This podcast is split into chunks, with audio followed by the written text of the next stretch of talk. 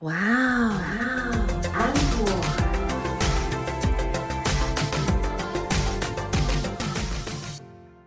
欢迎收听哇哦安可，我是安妮塔。我是 Echo 阿可，就是我们之前不是会跟大家讲说，如果有什么问题的话，欢迎私讯我们。对，所以我们又收到了第一万零两千零一的 留言来信。我在想说你到底要说几个？只有只有一万个吗？好，那其实只有那零一个 乱讲的。好啦，其实要回答听众朋友们的来信。那今天有一个听众朋友来问我们说，因为现在年底了，嗯马上年底最大档就要来了。最大档是压岁钱吗？那个不是明年的事情啊，是圣诞节的交换礼物趴。哦，对耶，每年的过年前这件事情应该都是非常令人期待，而且非常精彩的一件事情。你有期待这件事情吗？我有，而且我有很多的故事可以讲。哦，太好喽！所以我们接下来不是在这一集，然后可以聊这个东西。好啦，那要跟大家讲，就是说，因为那个听众朋友们写信来问我们，就是他今年被赋予了要举办公司的圣诞交换礼物趴。嗯嗯，然后他想要问我们说，哎，有没有什么好的 idea 可以建议给他？譬如说主题啦，或者是说，哎，执行的方式这样子。对，我们第十四集的时候跟你说，对，我只能说这个听众真的非常的厉害，在我们在筹备期间就会发信来问我们事情，是我们筹备吗？还是制作人？是我们逼迫制作人筹备。对，反正我们有把你的心声就是听到了。我们希望你可以借由我们这些悲惨又有趣的经历里面，去有一些想法，这样子。对，然后所以请你期待第十四集的奇怪的知识增加了，我们就会解答你的疑惑哦。马上进入下一个单元，疯狂职场人生。今天的疯狂职场人生呢，阿可跟安妮塔要来跟大家聊的是职场餐桌礼仪。职场为什么会有餐桌？不是啊，你在职场的时候，你一定会有机会跟老板，或者是跟主管，或者是跟客户出去吃饭。那当然，出去吃饭的时候，有时候是为了交际，有的时候是为了谈案子，所以这个时候当然就要有礼仪啦。所以我们应该要先把各种场合先分类好，然后慢慢的来跟大家分析，对不对？对，如果说今天是老板找你出去吃饭，他就只找你，他也没有约客户，也没有约其他的主管，就是只找你的话，嗯那通常这个时候呢，是老板想要跟你聊一聊，可能是工作上的事情，那可能是想要单纯只是想要跟你聊个天而已。这个时候我们要注意什么事情呢？要注意什么事呢？你应该要先想说，第一个，如果是老板找你吃饭的话，不要先预设就是老板会请客。哎、我觉得第一件事情，你应该要先把你的工作的进度 理清楚，以防他在吃饭的时候来个回马枪。一开始可能很轻松的跟你聊天，然后但是后面就突然就问你说：“哎、那你现在某某案子进度如何啊然后讲完之后就说，哎，我觉得是不是你的薪水应该做调整了？这样子，？”或者是说：“哎、那我觉得你没有把手放在工作上啊。”对不对？所以以你当然要先把你所有专案进度先搞清楚。OK，就是你自己要先准备好，嗯因为你也不知道老板到底找你吃饭是要聊什么。对，大部分应该都是工作上的事，但是他想用一种比较轻松的方式跟你说，或者是他单纯想要找一个人陪他吃饭，但他跟你也没有话聊，所以他也会跟你聊工作上的事。好惨哦，难怪大家都不想跟老板吃饭呢。对啊，就是因为怎么样都一定会聊到工作上的事，所以你工作上的事情呢，你自己手上的专案你要先搞清楚进度如何，以备不时之需。当然，我们这个只是以大部分的情况来说，嗯还是有一些很好的老板，单纯想跟你聊天，然后放轻松，或者是犒赏你的，也是有的，哦，但比较少。对，比较少，所以就像阿可刚刚讲的，老板在约吃饭之前，先弄清楚自己的工作进度，然后如果说还有一点时间的话，顺便把部门的工作进度也弄清楚一下。对啦，对你自己是比较安全的选择。也加分啦，我觉得。对，然后再来就是像刚刚安妮塔讲的，你不要预设老板会请客，嗯可是有的人就会想说啊，我跟老板出去不是他请客，不管是谁请客？我们都会想说，就是老板请客嘛，但是你不能够表现的这么明显呐、对啊，就像约会一样嘛。嗯，对啊，就像说你跟一个刚认识的异性朋友出去，你也不能一副理所当然要人家买单的样子，怎么样？这种感觉都会让对方觉得不舒服。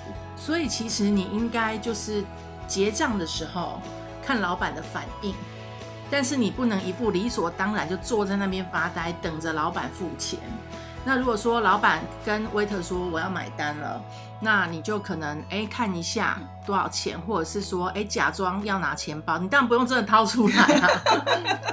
但老板可能就会说哎开个公司的收据啊嗯什么的这样。或者是说，你也可以暗示老板说，哎，老板这一餐饭的话，我的是多少钱？我看一下我的部分。那老板如果跟你讲说啊，不用我来就好了，那当然就是老板来嘛。可是我们有时候跟老板吃饭，可能不止一次两次，然后很如果说累积了一定的次数之后，其实我真的觉得你也应该要偶尔回请老板一下。我觉得看状况啦，看跟你吃饭的老板的等级是到哪里。我这边的等级是说，有时候我们会把主管嗯也当成是我们的老板嘛。。对，那如果是主管的话，我觉得你偶尔回请，嗯那也是很 OK 的。或者是事后呢，比如说你请他一杯饮料，嗯，对，这个也很 OK。但是如果说是真的很大的老板，我想他也不太会在意这种事情。很大的老板的话，请客应该都是请比较高级的地方，我觉得也就算了，没关系。对我们可能也请不起这样，对，所以你还是得判断那个情况，跟、嗯呃，你到底是跟主管去吃饭，还是跟真正的大老板去吃饭，那也不太一样。我觉得还是要看一下你们去吃的那个餐厅啦，因为毕竟还是要量力而为。因为其实不管是老板或者是主管，大概会清楚的知道说，我一个月给你多少的薪水，我请了你，然后来一个薪水可能不是负担得起的地方来吃饭的话，其实真的也就不需要打肿脸充胖子了。嗯，还有就是搞清楚老板请你吃饭的目的嘛，对不对？对对，对啊，因为有时候，也许他这一顿饭真的就是犒赏你的，那你也没有什么好推辞跟客气的啦。讲到餐厅的等级，对，我们就来讲到菜单。嗯，因为你要点菜的时候，有的人就会想说，老板请客，主管请客，我一定要点最贵的啊。哦哦，这个是大忌，而且是老板跟主管不会说的大忌之一。对他心里会不舒服，但是他不会讲出来。因为老板就会想说，我都没有点这么贵，然后你还点这么贵，你现在是要占我便宜吗？老板请吃饭，我们也会想说啊，占一下老板的便宜，但是真的不要太夸张。其实就是看老板点了什么，你大概就是点跟他上下差不多的价位的东西就可以了。对，然后因为很多老板就会说。不用客气啊，你想吃什么点什么，因为我常来，好吗？所以这里我都吃过了，真的真的，我只是个人今天呢，可能做了身体健康检查，所以我只能吃鱼，或者是呢，我今天要吃无渣料理，所以我只能吃这种很清淡的乌龙面。但是呢，没关系，你想吃什么就吃什么，尽量点哦。假的，这对是假的。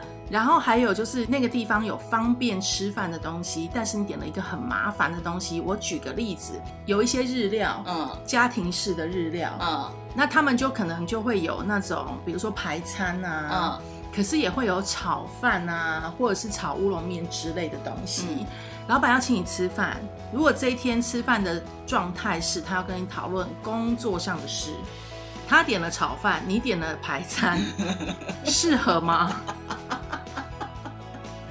应该不会有人这么不长眼吧？有，我就遇过，啊，真的就是一个新进公司，老板呢请了两个主管吃饭，嗯，然后呢，第一个主管他就比较上道，对，他就点了炒饭，因为呢，老板还说我们今天就是要讨论什么事情，嗯。一边吃饭一边聊。对，那炒饭来了，他就一盘嘛，对，那他就把笔记本就拿出来了，嗯。对不对？因为一边吃饭一边聊，他要记住这些事情。另外一位呢，就非常的。嗯，眼睛很大，这样子，就就 眼白比较多。他就点了排餐。Excuse me，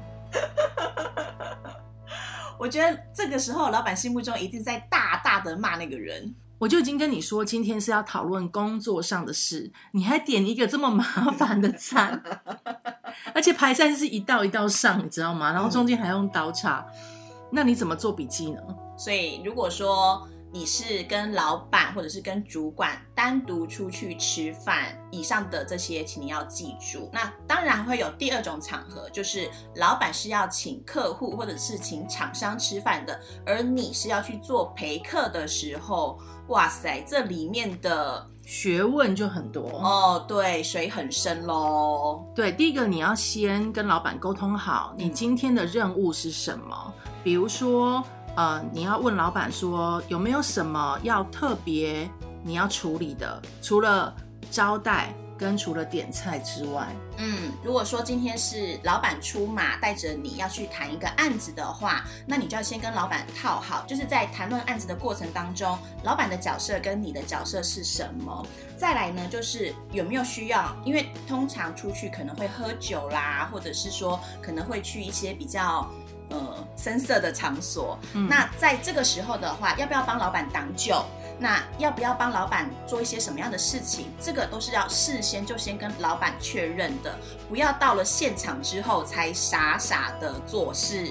对，因为主要是这一次吃饭的目的是什么，要先搞清楚嘛，嗯，可以让老板带着你成功的达到这一次呃饭局的目标。然后第二个你要记住的是，跟老板出去吃饭，一定要让老板有面子。我这觉得基本的吧。这个就是所有条件当中的第一条，你一定要达成的东西。所以跟老板出去吃饭的时候，请你眼睛要亮，耳朵要灵光。对，像什么开门啊、安排座位啊，然后点菜啊，或者是说呃账单啊，帮大家叫车这种事情，就不要让你老板做。可是有一种情况哦，老板会跟你说这家店我很熟，嗯，这家店我很了解，然后那个果然一到现场的时候，那个店经理就直接跟你老板攀谈，然后把你晾在旁边。这个时候你该怎么办呢？这个时候我会先去站在老板跟店经理的旁边，然后等到他们两个人可能攀谈到了一个小小的段落的时候，我就会默默的，就是插话进去，然后先把老板引导到房间。就是嗯包厢里面，那嗯我再去跟店经理做后续的餐点确认。那如果老板已经到了包厢里面了，才在跟那个店经理攀谈呢？这个时候啊，你一样也可以站在老板的旁边，因为通常可以当到店经理的人，眼色一定都比我们好啦。他会知道说你是老板的员工，那他也会知道说。接下来这个饭局可能一些比较 detail 的事情会是由你这边来处理，所以通常店经理也不会跟老板寒暄很久。那等到老板跟店经理就是寒暄完了，然后走出去的时候呢，其实你也可以就跟着店经理一起走出去，然后确认后面的事情。呃，譬如说出菜的时间，因为如果说是商业饭局的话，呃，节奏上就会比较快一点。嗯那待会车要怎么叫，甚至是酒水怎么上，这个比较细节的部分的话，你就可以跟店经理确认了。对，没错。所以跟老板出去请客户吃饭的时候呢，重点就是像这种小事，你一定要帮老板打点妥帖。那另外呢，还有一些事情，比如说，如果你是做圆桌的话，嗯，位置要怎么做呢？是我的话，本人我通常都坐在离门最近的出菜口的地方，就嗯上菜口的那个地方，因为离门最近，表示说如果有什么事情，你可能要协助帮忙拿什么碗筷啦，或者是递茶倒水的话，离门最近会比较方便。然后你要出去外面跟店经理做沟通也最快。那上菜的部分的话，就是因为我不可能让上菜的人从老板跟客户的旁边上嘛，所以一定是从我这边上，所以我会坐在这个位置。那通常老板的话，就是要坐在圆桌面对门的那个位置。对，没错，老板那个位置是主位嘛，嗯主位的两边就是客位，嗯就是主客的位置。那通常呢，我们也不会坐在正对面，因为那个是主客视线的焦点。嗯对，所以扣一扣，你大概知道你要坐哪边啦。那重点就是你一定要坐在距离老板稍微可能两三张椅子的位置，就是以可以听到他跟你说话嗯为主，这样子，因为他有时候可能有一些事情要请你处理。对，对，那如果是西式的话就还好，因为你就是自己找地方坐，然后主要就是服务你的老板就好了。嗯那点餐的部分的话，像是如果你的老板已经很习惯在那边招待客人，他大概有自己的一个套餐，对他会跟店家先讲好。如果没有，那点菜的话，你就是可以以人数嗯，加上两三道菜就够了，因为你点太多其实也是浪费。对，那点太少不够吃的话是失礼。嗯，对，那点菜呢有没有一些技巧呢？其实第一个你当然要先问，就是客人有没有不吃的东西。对你不要来了一个他可能不吃牛的，然后去安排什么最好吃的菜是牛排之类的，哇塞，就会被老板用眼神戳死。对，所以呢，就是你要先问客人有没有什么不吃的，对，然后老板的口味先搞清楚。嗯，之后呢，点菜通常是这样，如果是呃中式的餐厅的话，我们大概就会有一道青菜，对，然后呢有鱼有肉有汤，差不多了。嗯那特色料理嗯，一两道这样子，我觉得差不多了。那当然，如果说是很多人一起吃饭的话，这个时候就可以跟餐厅讨论。嗯，对，当然，如果这个餐厅你们没有去过，然后突然发现它的菜量是偏少的，其实后面追加都还来得及。我觉得秉持一个重点啦，就是你可以多不能少，但是你在多的情形之下，你要有所拿捏，这样子。对，就不能浪费了。，对，安妮塔其实可以给大家一个小小的建议，就是说，呃，除了西式餐点之外，如果你们去的是中式餐厅的话，因为通常一般中式餐厅都可以提前先拿到菜单，那其实你在订餐厅的时候，嗯你就可以先依照你的人数，先跟餐厅索取菜单。先拟好，就是说啊，大概我们今天几个人，然后可以有什么样分量的菜，然后有多少，先大概定好之后，然后可以再打电话跟餐厅确认一下这些菜色够不够这些人吃。然后如果说哎够的话，那可以，那就 OK。如果不够的话，那我是不是再预备什么菜？就是这些可以事前做的事情，你先做好，就不会到现场手忙脚乱了。对。然后处理完菜色之后呢，我们接下来要处理的就是人跟人之间的关系啦。嗯，就是老板呢，如果他看到客人很开心，就一直跟他讲话，没有介绍到你的时候，该怎么办呢？如果没有介绍到我的话，通常这个时候我觉得也没有关系啦，只要他们知道你是老板带来的人，那今天这场局就是有什么问题都可以找你的话，其实也就够了。对，那你就是等老板或者是主管他们寒暄完了以后，那你就主动的跟大家讲说：大家好，我是哪一个公司的谁，我负责什么。那我今天是跟我们老板或者是跟我们主管一起过来的，待会有什么问题都可以找我，这样就好了。其实我觉得大家认清一个重点，就是如果你是跟老板出去吃饭，老板是有请客户或者是请厂商的情形之下，请你记得，你除了是员工之外，其实你也是那间包厢的服务生。对，然后再来就是有的老板他也会直接介绍你了。嗯，对，那他介绍你的时候呢，你就顺着老板的话往下说，但是不要说太久，因为你不是重点。对，通常大概就是介绍一下自己就好了，然后通常在三到五句话之内解决他，千万不要多说。对你就是讲自己是谁，然后我是负责什么的，这样就好了。然后再来呢，就是有时候在聊天的过程当中，有一些客人呢，他会想要跟你寒暄两句，嗯，记得就真的是寒暄两句就好，你不要在那边 讲一个非常长的故事，因为没有人想听，好吗？对，因为你要搞清楚今天饭局的重点是什么啦。因为如果说真的就是要谈呃商业合作的话，嗯就不会有人在乎这些事情。但如果说今天是呃老板单纯只是想要找客户来联系感情的话，当然气氛上就可以再活络一些，你可以讲一些比较趣味的话，但是重点都是不要讲太长。对，然后也不要都不说话，其实这样也不礼貌。嗯所以大概就是五六句啊，十句以内就把它结束掉是比较好的。那最好是讲到说，哎，工作的状态啊，或是我们两边公司的交集啊，或者是彼此都知道的事情，其实是比较有礼貌的。嗯那最后的话呢，就是其实饭吃的差不多了。只要有人把那个餐巾布放在桌上，其实嗯就是表示他有想要离开了。那这个时候呢，你可以先整理好自己的东西，嗯，然后开始就是去帮忙留意老板的东西，那离席结账啊，做这些事情，然后一起送客。可是送客的时候呢，有一个要注意的，就是要帮忙看看客人有没有遗留的物品，哦，对。然后还有就是老板呢有没有遗留的物品，嗯那最后就是当然就把客户送上车这样子，嗯对。那这个就是整个，如果你有机会跟老板出去一起一起吃饭的话，你应该要做的事情。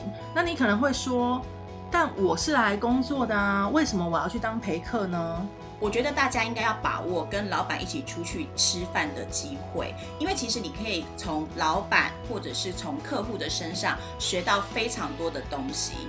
对，第一个就是可能是商业谈判，或者是说他们之间的应对进退。嗯，因为沟通是人与人相处的很重要的一个能力嘛。那他们今天可以当到大老板或者是大主管，可以坐在这样的场合去做沟通，一定有值得我们去学习的地方。嗯，所以其实请你抱着学习的态度去，就是你不要想说我是要去陪客的，我是要去做事的，我是要去当服务生的。其实你就想说，今天可能在这个六十分钟或者是九十分钟之内，我可以学到这么多的东西，而且是大老板们亲身演绎给你看，哎，很值得哎。对啊，而且如果你表现好的话，有些大老板他会对你有印象。嗯，那万一有时候我们转职，或者是后面有一些沟通上的部分，你知道这个老板对你印象很好，嗯也许我们也可以冒昧的去跟他打扰，或者是请他帮个忙。我觉得这都是有可能的事情。就是在职场上啊，你一定要记住，任何的小细节或者是任何的场合，它都是你经营人脉的一部分。所以好好的就是面对这些场合，然后学习这些场合，对你来说都是有帮助的啦。对，然后如果你是吃货的话，你跟着大老板出去，其实也可以吃到 很好吃或很特别的东西。所以跟老板出去吃饭，其实我觉得总归来说，好处是更多的。所以希望大家不要再把跟老板吃饭视为畏途，你可以从今天开始，甚至是从现在开始，如果你待会就要跟老板出去吃饭的话，改一下吧，就是试试看跟老板用不一样的心情跟老板出去吃饭。嗯，而且其实有时候像刚刚讲到大老板之间在聊的时候，还会谈一些经济动脉啊，嗯或社会风向啊，这些对你来说都是开拓你视野的一个很好的机会。白话来说就是，如果他们在谈股票的时候，可以偷听一下有没有什么可以还不错的股票可以买，这样子。哎、我们是优良的节目，不要再乱教人家了。这就是今天的疯狂职场人生喽，希望你喜欢。奇怪的知识增加了。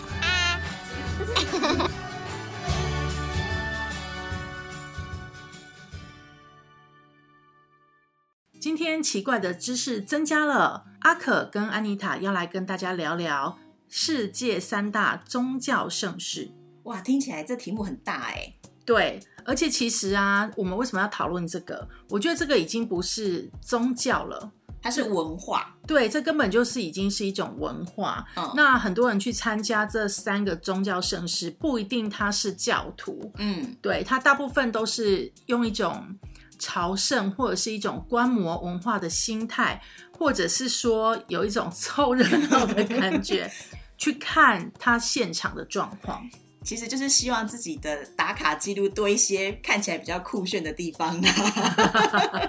就是很有趣啦，因为嗯毕竟呃这些文化跟其他的国家都不太一样，那很多人都会想说，我们就去看看说它到底是长什么样子，而且它可以被评为是世界三大，一定有它的道理嘛？就是很厉害的这一种。对，嗯那是哪三大呢？第一个呢，就是梵蒂冈的圣诞弥撒。那嗯因为今年疫情的关系，大家没办法出国嘛，嗯所以就算现在已经是年底了，你还是没有办法安排行程去。可是我觉得这个是可以放在，如果你之后有出国计划的话，是可以去看看的。你也不是想去就可以去、欸，你知道吗？这个要订票、欸，我觉得这很酷哎！到底为什么我去参加一个弥撒要订票？对啊，而且要提早两个月到六个月之前呢、有一种是在买那个演唱会票的感觉，你知道吗？但是他只送不卖哦，他是申请的，我才不相信没有人会先去申请完之后，然后转手卖别人。这我就不知道了啦，因为他毕竟就是一个。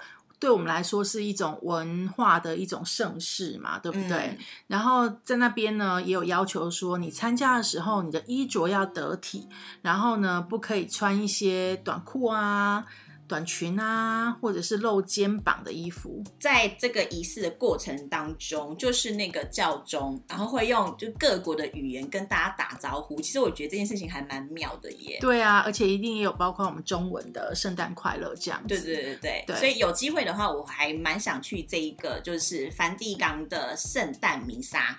挺有趣的，嗯但是也要申请得到啦。另外一个呢，另外一个就是卖家的朝圣之行啊，是回教的，嗯，它这个是什么样的一个活动啊？它其实就是一个伊斯兰教的一个朝圣之旅。我觉得如果让我们这样子想的话，它会像是那种进香团的感觉。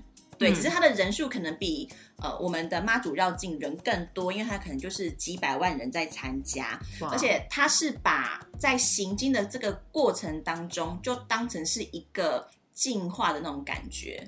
这个也是另外一个很有趣的一个文化，大家如果有兴趣的话，其实也可以去搜寻一下这个关键字，然后呢去多了解一下。因为今天我们要讲的其实是我们比较了解的另外一个宗教盛事，它叫做大甲妈祖绕境，对，那每年农历的三月就会举行九天八夜的大甲妈祖的一个绕境出巡嘛，它整个走路的部分是三百四十公里耶，三百四十公里哦。对。我没有想过说我的人生可以走这么长，你知道吗？你有整个九天八夜都参与过吗？我没有，我是应该这样说，我其实每一年都很期待大甲妈祖绕境。嗯，对，那因为路上的美食非常好吃 其实在乎的也不是绕境的目的是什么，只是想要去吃东西而已。而且你知道他是从大甲出发，嗯，然后到嘉义的新港奉天宫，对，对这样的一个公里数的话，我觉得我一年 应该是有走到三百四十公里，三百六十五天一天也至少有走到一公里吧。对，但是你说在九天八夜里面走到，哎，那很难吧？很难呐、啊因为有的时候你必须要急行军，就走比较快，然后而且在我们去走大甲妈祖的经验里面啊，就是你最好是走在他的前面，而不是走在他的后面，怎么说呢？因为前面才有东西吃，后面大家都收光了，你知道吗？所以没有什么东西可以吃了。而且，其实我觉得去走这个东西呀、呃，一部分是体验文化之外，另外一部分啊，其实真的可以让大家在感受一种心灵上的平和吗？怎么说呢？因为你会发现，大家在走的时候，大家都是只专注一件事情，嗯就是你专注脚下的路，然后一直持续的往前行。其实我觉得这是你去绕境的时候啊，我觉得给大家最好的一个感觉。你参加过几次大甲妈祖绕境？嗯，我参加过四年吧，然后每一次大概都是走三天，因为我也不可能就是九天八夜都走完。我觉得走完的话，可能人也就瘫在那边了。那你住哪里？我没有住，我就是早上去一个定点，然后集合之后就跟着走，嗯然后晚上到一个定点之后，然后就坐车回家。哦，对，那这样子走三天。走三天，所以我也蛮推荐大家，如果说你想要来走大甲妈祖绕境，然后却觉得说好像很困难的话，其实你可以用我这种方式。对，或者一天也可以。重点就是去感受一下这种文化啦。嗯因为我做过一次整个全程的采访，嗯然后我是跟完全程。那我也是，因为我们每天都要跑带回去嘛，就是送袋子回去，所以我们那时候并没有住在外面。嗯但是它有很多的庙宇会有香客大楼，或者是有很多的民众会自发性的把他们家的某一块地方捐出来给香客住，所以其实你真的要住的话，还是找得到地方住的。那我跟了这全程，我那时候是八天七夜，嗯。因为它有很多的演进嘛，嗯。后来就是像现在就是九天八夜。那我那时候跟八天七夜的时候呢，嗯，因为妈祖每到了一个庙宇的时候，它住驾的时间不会很长，对，对，那通常就是他们会有一些仪式，比如说板身啊，嗯。就是他们会有那个歌仔戏，嗯然后就是演戏给神明看嘛。对，对，那他们会有一连串的一个仪式。嗯那之后呢，妈祖可能休息一下，哎，他又开始走了。那因为台教班有轮班的，对，对，但是香客没有嘛，所以就像你刚刚讲的，香客他就会最好就是比妈祖还要早，就是到一个地方，然后参拜完之后就再往前走。那整个过程里面呢，其实有很多令人感动的地方。嗯，譬如说，譬如说，我第一次呃跟八天七夜的时候，那那时候我们坐那个采访车，对，那我们因为它很多地方是小巷子，嗯。那夹道就会有很多民众夹道欢迎你们来，嗯。那大家彼此都不认识，可是他就会一直喂食你，一直投食物给你。那那时候我的摄影就跟我讲说，你不要随便把车窗摇下来。嗯，我说为什么？他说你会被食物砸到很痛。我说有那么夸张吗？他说真的。嗯，那我就把车窗摇下来，然后就立刻饮料、速重啊，就一直往我们车上飞，你知道吗？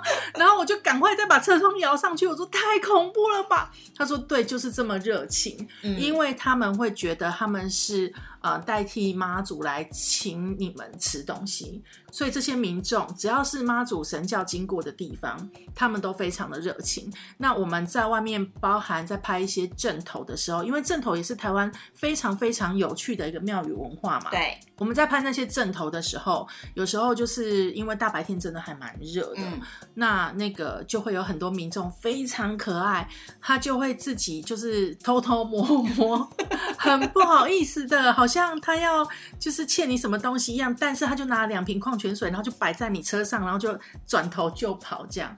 你会感受到整个沿路民众的热情，嗯，那你也会看到很多。就是为什么我们一直讲吃的，就是 不是啊，因为我们就吃货嘛，对，就是你会看到很多人，就是把那个像摆一些餐车啊，嗯。或者是呃有一些姜茶啊，那就在那边免费的提供给大家吃。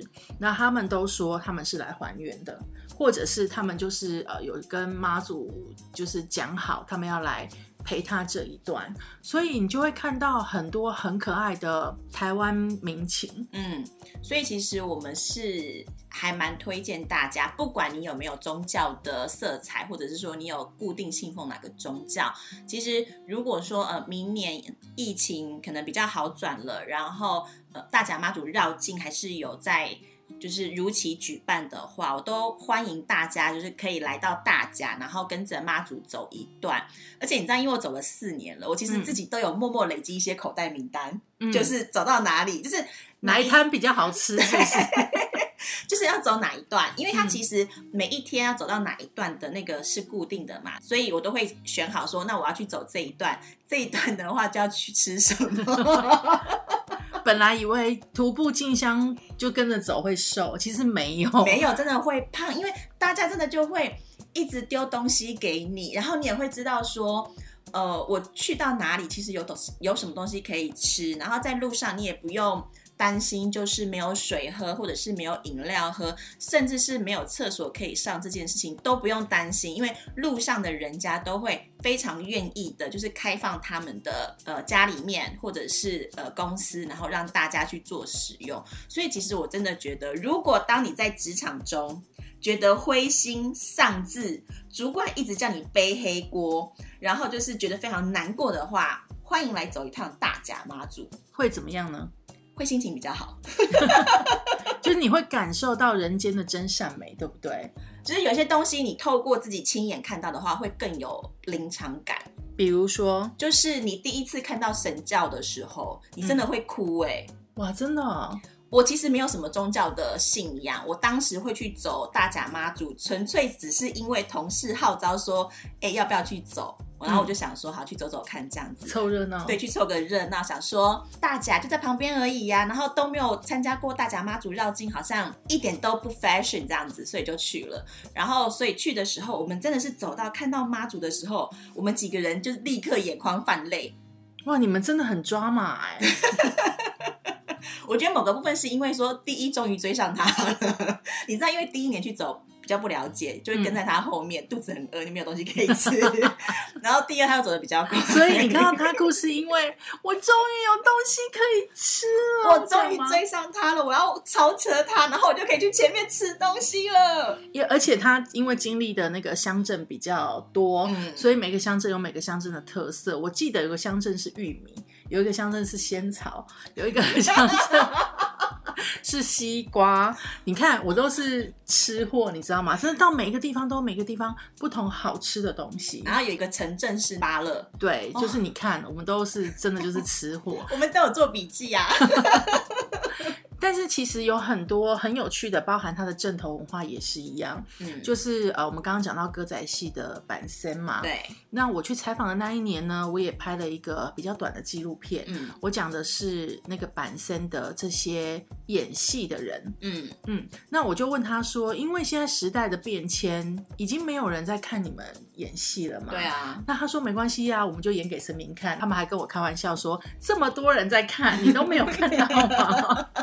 就听完会觉得说，呃，有点怕怕的吧。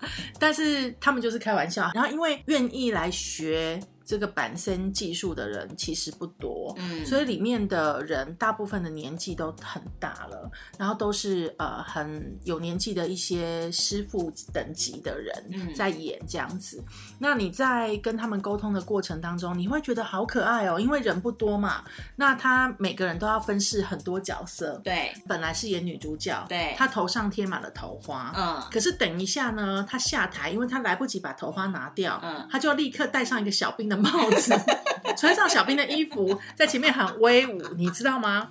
因为他们最后的一个仪式是，他们板身完之后，他们要撒祝福的糖果给嗯台下的人。哇，对，那他就会一直把那个糖果就是撒出去，但是他们很可爱，是到了后台，他会抓一把放到我的手上。啊，就是要把那个神明的祝福给你这样子。，对，因为他们知道我没有在前面拍他们，我们是在后台嘛，嗯那他们就会特别留一把糖果给我，那很感动。就是你看到他们其实就这样子跟着妈祖，妈祖神教到不同的庙宇停留，那他们每一次就做好他们应该要做的一个。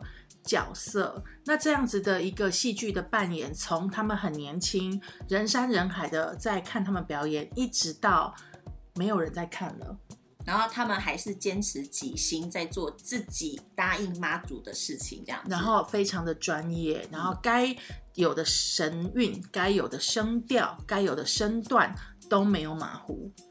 哇，对，就是非常的感动啊。那那时候我们做了这样子的一个介绍，那我还有它其实还有非常非常多不同的镇头的文化，嗯，那都是很多不同的故事。如果大家有兴趣的话，其实未来我们也可以跟大家介绍跟台湾比较相关的这种文化的一些故事，然后可以跟大家分享。我以为你要跟大家讲说，如果大家对于妈祖绕境有兴趣的话，可以跟我们报名，我们明年就组大家妈祖绕境团。由阿可跟安妮塔带你去走大甲妈祖绕境，那个你去就好，安妮塔会带大家走路哦，哈。啊，我的话呢，可能就会需要小红马溜溜车。哦，对，跟大家讲一下，阿可就是走路五分钟就会生气的人。所以安妮塔，除了你看到妈祖神教终于有的吃，落泪感动这样之外呢，还有什么让你印象深刻的事情？其实我讲真的，最感动的是你会发现，当所有的人跟着你一起在走的时候，因为通常大家在走就会稍微聊一下天，嗯然后你会发现说，大多数的人来走都是为了祈求，可能是家庭的健康，或者是小孩们的可能事业啦，或者是课业的部分，很少是为了自己。除了像我们这一种，就是呃，为了吃，为了吃，或者是说抱持着一种参与盛会的心情去。对那更大多数的人其实是为了我希望妈祖可以保佑我家庭里面的人，然后去走的。我觉得这一块的话，会是让人家比较感动的。而且你知道，我们在走的过程当中，很多人都是推着轮椅，或者是全家大小一起出来的。嗯然后我第一年去走的时候，我还在想说，为什么这么小的小朋友，你还要推着车让他出来？然后自己走了两三年之后，就会觉得说，哦，如果我有小朋友的话，我也会想要带他一起来，因为当下的那个感受的氛围，你会真的觉得说，天哪，我可以参加这一场，就是这种年度盛会，真的是太令人感动了。其实阿可跟安妮塔在聊说，参加妈祖绕境是为了吃，是开玩笑的。嗯，因为你如果有机会去参加这样的一个宗教盛事啊，你在走的过程当中，你就会看到很多人性本善，你会看到很多令你感动的故事，或者是听到很多你觉得哇，我们真的好幸福哦。那我们可以看到这么多不一样的。大大小小的一些感动的故事，这样。其实除了这个之外啦，另外一个部分是，我觉得大家应该也不会有这个机会，你会真的可以透过双脚去认识你的故乡。对，对你只有在这个时间点，你才会真的是一步一脚印的去走嘛。然后另外，因为他在经过的一些驻扎的，我们讲的宫庙，其实像是呃宫庙本身的建筑。或者是雕花，然后甚至是他们有时候会有一些田野老师在讲说啊，这个宫庙有什么样的历史，或者是一些传说故事的时候，其实我觉得它都会是一个很好的一个呃乡野文化教育。其实你讲的也是我们很想要跟大家来分享的，就是文化的这个点，所以我们才会一直讲说，大家有机会的话。真的可以去走走看。其实今天要讲这个的目的，也是要跟大家讲说，今年因为疫情的关系，所以大家都会在当地做一些深度的旅游的部分。所以阿可跟安妮塔就会觉得说，哎，其实像这种比较具有当地特色文化的一些文化活动，是还蛮欢迎大家一起来参加的。不过因为疫情它还是存在的嘛，对，所以在参加任何活动的时候，大家口罩还是要戴好戴满，回到。到家还是要勤洗手，真的，而且洗手要洗一分钟以上哦，这样子病菌才会被洗掉哦。对，所以其实呢，你可以在依照当地的不同的规定的状况下，嗯，如果可以办这些活动，那它也开放大众参与的话，我们就依照主办单位的规定去参加这样的活动。但是也要好好的保护自己。如果你在的城市它没有这样子的活动，你也不能参加，也没有关系啊。我们就多听听我们的哇，uncle 云参加，对不对？对，也是不错的啦。或者是说，把我们的节目内容记下来，等到日后你有机会参加的时候呢，就可以再听我们的节目，然后去回想一下当时阿可跟安妮塔怎么说的。那你要怎么安排？好了，这就是今天奇怪的知识增加了，跟你分享的世界三大宗教盛事，特别是大甲妈祖绕境，然后希望大家有机会都可以来参加，都来走走看。以上就是今天的哇哦安可，我是 Echo 阿可，我是安妮塔，我们下次见，拜拜。